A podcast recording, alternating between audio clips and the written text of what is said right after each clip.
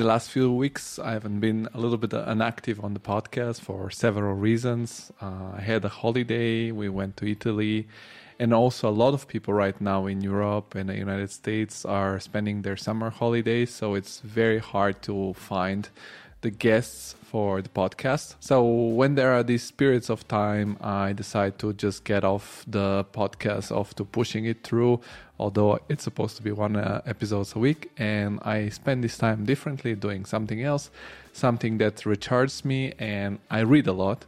Uh, or try to uh, in the time I'm not surfing on the internet.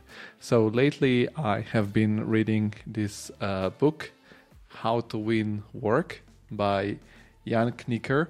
Uh, the subtitle is The Architect's Guide to Business Development and Marketing. Jan Knikker is um, a partner at the very famous uh, Dutch architecture office MVRDV. Before that, he has been working for over a decade at OMAs. And the most interesting part of this book and about the author of the book is that Jan Knikker actually is not an architect. He's educated in literature, journalism, communication, PR, and marketing. And that is what he does He's focused on the marketing and communication, on the strategy of the company. And the book it's about exactly that, how to win work. I've talked to now a lot of architects and I'm an architect myself. And the misconceptions of everyone is that to start a business, you have to do competitions and win a competition eventually and then start your own business. Well, this is true for a lot of cases, but it's also very risky. And that's what the book uh, tries to explain. So I'm going to give you a few facts about the book. The book, it's not that cheap.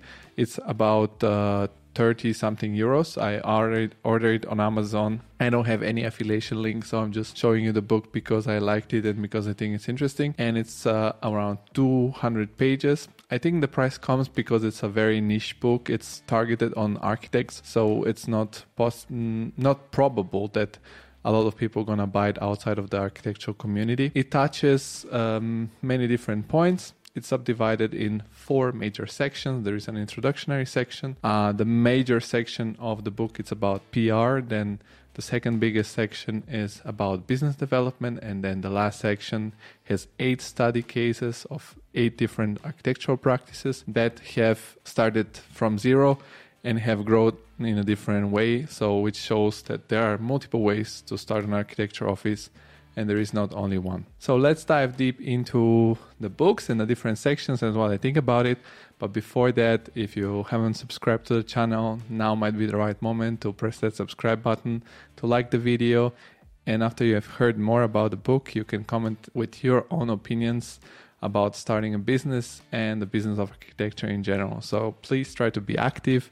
Also, like the videos, this will help the algorithm to push the videos up. In the first introduction segment of the book, there are different topics uh, and uh, general arguments about the architecture business which are covered and addressed. One major topic with which the book starts is the free work. This is a very big misconception in the world of architects that we have to work for free. And also Jan touches the topic of, of competitions. When you participate to open competitions in particular, you're betting. You're playing against a very high amount of offices. All are very talented, all are very motivated, and the chances of winning are different. So he suggests to calculate what are our actual chances of winning a competition. One of the examples he makes in the book is the one of the competition for the Helsinki Library, where thousands of people participated and they offered their own um, project for free and then in the end nobody built the building. Be aware that not always competition is the best way to start a practice. Another example that he made it's a story that i didn't know about about the bjarke ingels group. Uh, in fact the office uh, was about to go bankrupt in 2007 before uh, bjarke hired um,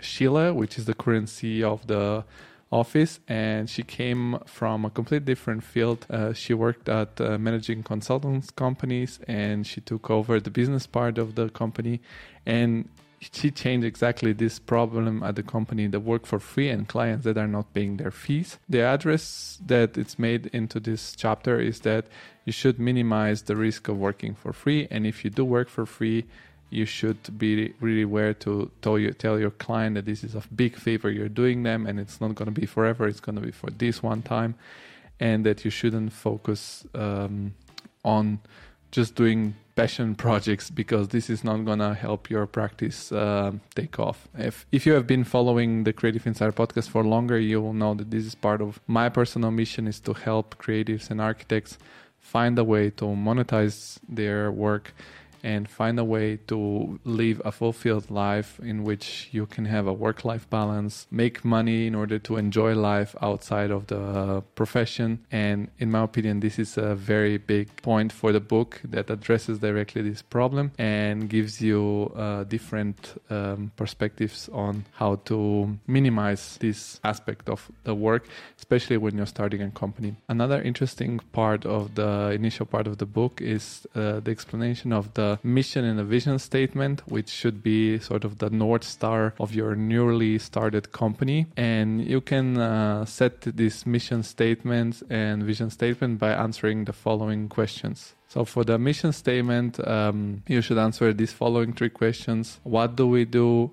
how do we do it and who do we do it for i would add to this one thing that i've learned from simon sinek which is the starts with why so also why do we do it so these three or four questions, if you want, are very helpful to set up for yourself an idea of what kind of work you will want to do and what kind of clients you will want to have and how you're going to deliver this work, which is the base for your practice. The vision statement is something bigger, bigger that might be a little bit uh, sound a little bit silly if you're just starting a company, but it's supposed to be something bigger than yourself. So the questions you should ask yourself and answer yourself is: What are we bringing to the world? What kind of dreams and hope we have? And what kind of change we want to bring to our discipline or to our field. So, despite this might sound a little bit cheesy and silly to do in the beginning, it's something that I think it's very helpful to help you set up a real vision and idea for your future practice. As I said before, the biggest section of the book is the section focused on the PR. So, there is uh, one quote from the author of the book which says, If I was down to my last dollar, I would spend it on PR. So many people have the misconception of PR are something that means exclusively public relation public relations um, in a sense of uh, participate on podcasts participate on tv shows uh, having articles about yourselves communicating somehow online in a vlog in a blog um, newsletter and so on. But the author jan uh, makes a more holistic point on pr so the first part of this chapter, he still focused on setting up the business, which means setting up a business plan and a marketing plan. Uh, he mentions the business plan canvas, something I didn't know about. This is sort of a layout that you can find for free online uh, as a PDF. I'll let you have some links in the description of this video to find it. It's a canvas you have to fill. I think there are nine points in order to set up the different aspects of how your company gonna work, and based on that, you can set up also a marketing plan. The thing goes more in depth into the book. So um, if you have any other question, comment below or get in touch with me on Instagram or LinkedIn or whatever, and I'll uh, explain further on uh, how it works, or try to explain or contact directly Jan if you are not so much trusting me. Uh, which is another thing about setting first a strategy before shooting your ammunitions, which means like don't start with a competition, but try to think a bit more strategically, make a plan, make a strategy, and then execute it afterwards. But PR, as I said in the book, is not intended only exclusively as communication, but it's everything. It's basically building your brand, building your identity around the mission, the vision that you have set up in the first part, which I mentioned before, building a brand identity. He suggests together with a graphic designer because we architects are designers, but graphic designers are a level up in the building a brand and a brand identity. PR would be the business card you're using, the aspects of your office, even the way you dress, the way you communicate, this will help you also decide to who you communicate and who you will be your future clients. But it goes beyond that. It's a very holistic way of thinking PR, also the way you're going to represent your projects. If you're to use a rendering or if you're to use just a collage or the style of the floor plan sections and elevations you're to represent. Gonna, they, are they to be very realistic? Are they to be rather uh, sketches? Are they to be rather um, black and white drawings? All of this builds the brand identity and the communication, the, the tone you set with your company and the client you're to attract.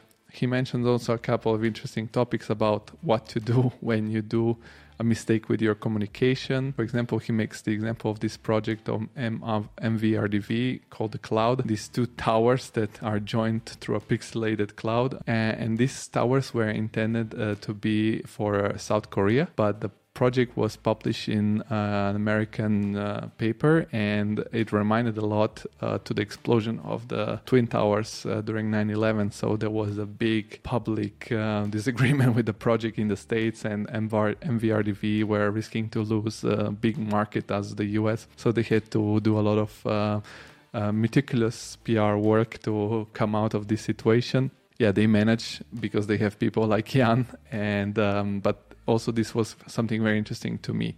So I think the book gives you a big insight about all these processes that if you're working in an architecture office as just an architect you don't experience and gives you a little bit of behind the scenes in particular at the office as mvrdv and then after he has covered all these aspects of PR, he goes into business development. So let's say the first two chapters are about setting up the company and then also setting up um, sort of like um, nets for catching the clients. So the way that you put yourself out there so that you can be found by your clients. And the business development is the moment where you are the one going out for a hunt. He explains the dichotomy between having a personal relationship with your client, but also having this um, financial uh, contractual relationship. so how to find the right balance because you want to have a good relationship with the clients because we are actually working together the process of um, designing a building and constructing it it's going to be a long one so you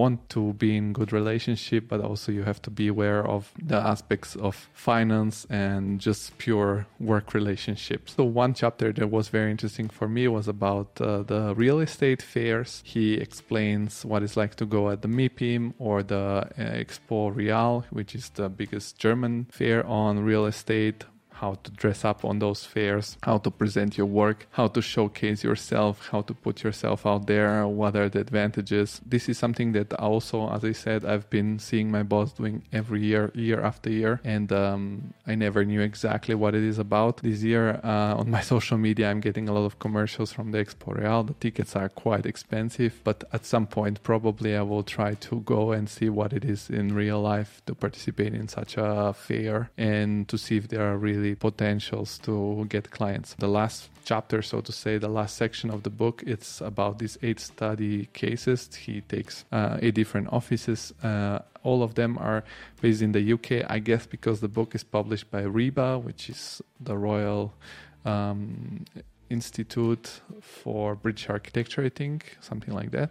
And um, so of course the case studies are more oriented to people who are based in the UK but there is one study case that are that is outside of the UK the powerhouse company which is a Dutch company. Also very interesting one um, and um, I don't want to mention all of them because there's a long list. I'll try to contact each of the offices and have them on the podcast so that we can have a conversation. I like this very much because it really shows how there is not only one way to do it. Uh, there are multiple ways. For example, one company started uh, with a project that went viral on social media. Another company started by focusing on building a very close relationship with the community around one company. It's starting to have a complete control over the full process and develop developing uh, their own projects as a developer, not only as an architect. So it shows that there are multiple ways, and exactly it's what I wanted to address is that we architects don't always have to do competitions, competitions, competitions, risk, risk, risk in order to start a company from zero and get some work. Uh, so this was very, very helpful, very interesting.